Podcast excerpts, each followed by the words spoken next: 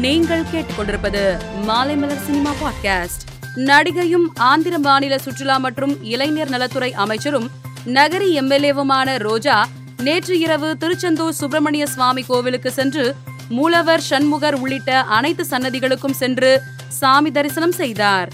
அதன் பின்னர் செய்தியாளர்களுக்கு பேட்டியளித்த ரோஜா இந்தியாவின் சிறந்த முதலமைச்சராக ஜெகன்மோகன் இருக்கிறார் என்றும் அனைத்து விதமான தேர்தல்களிலும் அவருக்கு மக்கள் ஆதரவு உள்ளதாகவும் கூறினார். அடுத்த ஆண்டு நடக்க உள்ள சட்டப்பேரவை தேர்தலில் அனைத்து தொகுதிகளிலும் வெற்றி பெறுவோம் என்றும் நம்பிக்கை தெரிவித்தார். ஐஸ்வர்யா ரஜினிகாந்த் இயக்கத்தில் உருவாகி வரும் லால் சலாம் படத்தில் சிறப்பு தோற்றத்தில் நடித்து வரும் ரஜினி மீண்டும் படப்பிடிப்புக்காக சென்னையிலிருந்து விமானம் மூலம் மும்பை சென்றார். புஷ்பா படத்தில் ராஷ்மிகா மந்தனாவிற்கு பதிலாக நான் நன்றாக நடித்திருப்பேன் என ஐஸ்வர்யா ராஜேஷ் கூறியதாக செய்திகள் வெளியாகி சர்ச்சையானது.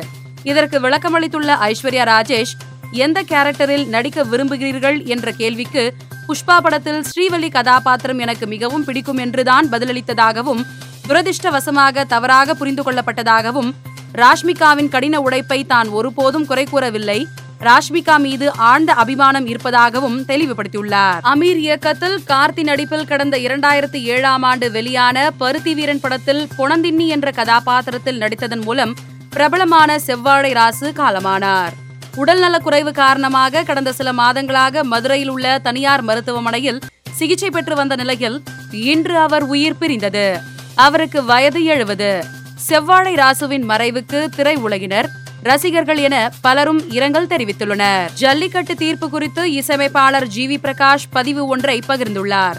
அதில் ஆறு ஆண்டுகளுக்கு முன் நம்மவர்களின் அகிம்சை வழி வீர தீர சூரத்தை சாட்சியாய் கண்டேன் போராட்டத்தில் நானும் ஒரு துளியாய் நின்றேன்.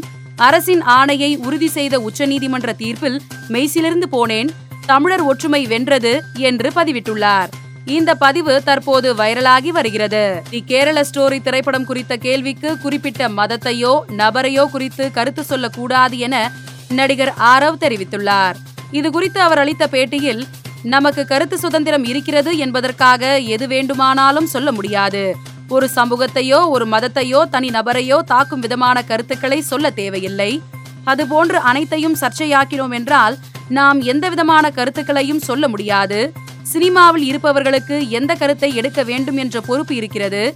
அனைத்தையும் சர்ச்சையாக்கினோம் என்றால் நாம் எதையும் பார்க்க முடியாது என்று கூறினார். மேலும் செய்திகளை தெரிந்து கொள்ள மாலைமலர் டாட் காமை பாருங்கள்.